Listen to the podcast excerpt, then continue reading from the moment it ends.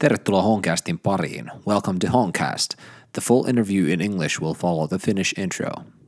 Minun eli Ollen erikoishaastatteluun saapuu tällä kertaa vieraksi Jean-Marie Dongu, joka on tällä kaudella paukuttanut kuusi maalia 11 otteluun.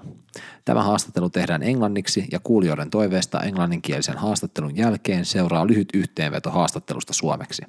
Sen pitemmittä puhetta mennään kuuntelemaan, mitä Dongulla oli sanottavaa. Honcast. We have in studio Jean-Marie Dongou. Welcome to Honcast. Thank you. So let's go to the time before you came to Honka. You are a citizen of Spain, but you're originally from Cameroon. In Cameroon, you played in Samuel Eto'o Foundation. Tell us a little bit about how it's like to play in Samuel Eto'o Foundation's football school. Playing at the foundation was the dream of every child in, in Cameroon, and I was uh, lucky to be one of those chosen to, to play there. In because playing there is mean you have opportunity to come to Europe. And then you joined FC Barcelona's youth academy La Masia when you were 13. Tell us about how that happened and how was it like to play in La Masia? La Masia is one of best uh, football academy in the world, and that way I train as footballer person and spend my best childhood there. Uh, so I will always be grateful to Barca for this opportunity and for the education they gave me there. And then you made your debut in Barcelona. So tell us a little bit about how was it like to play for the Barcelona first team? Playing the first team Barcelona, it was the dream, no, for every player in the academy. I I was uh, lucky to find the able to train with the best player in the world and play with the best player in the world. He was very good and so happy to play with them. And now it was a good day for me, for my debut, for my family, for every person love me. And so I was very happy. And then you have been playing in Segunda División for a few years in different teams. Tell us about those years. After Barca, I experienced the the wars of football, no? um, with uh, injuries, and that is why I could never adapt in any team. But now I am happy in Honka. I want to be, give all my best again. Uh, yeah, and of course that led you to Finland. So, how did you end up in Honka? I think it was uh, six months ago, or I think December. My agents tell me when I recovered this injury, my last injury. My agent say me I have uh, a offer to Honka. I say that I want to hear the offer. You know, the I Vesku, Vesku called me, and with one call, he convinced me to come here. Now I am very happy to my decision to come here. So, what did Vesku say in the call that made you come to Finland?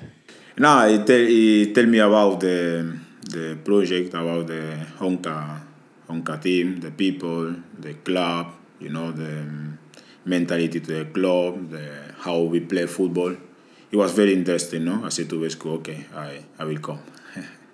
so, what were your expectations for your time here at Honka after that call? Well, now um, my expectation is we can go higher in the classification in the league, or maybe if you have opportunity, win to win the league.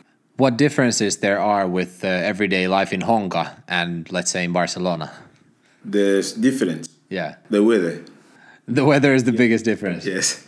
But how about like the practice and uh, the the facilities? Was is there like a big difference or? The idea is the the idea is the same. You know, we only train with balls. You know, possession games, short games. You know, the idea is the same. Like when Vesku told me before I come here. You know, uh, there's not big difference. Maybe the big difference is a player. You know, the level maybe is different, but the idea is the same like Barca.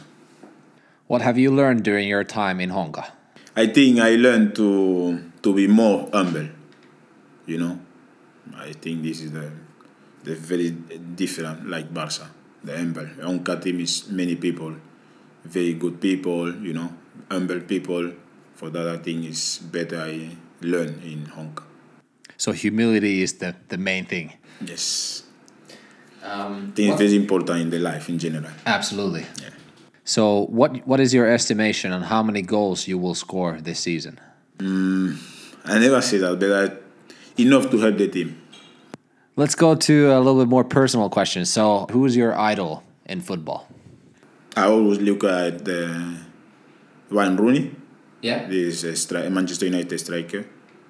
I always um, look video for him, but we, I think we have a similar profile to play. Yeah.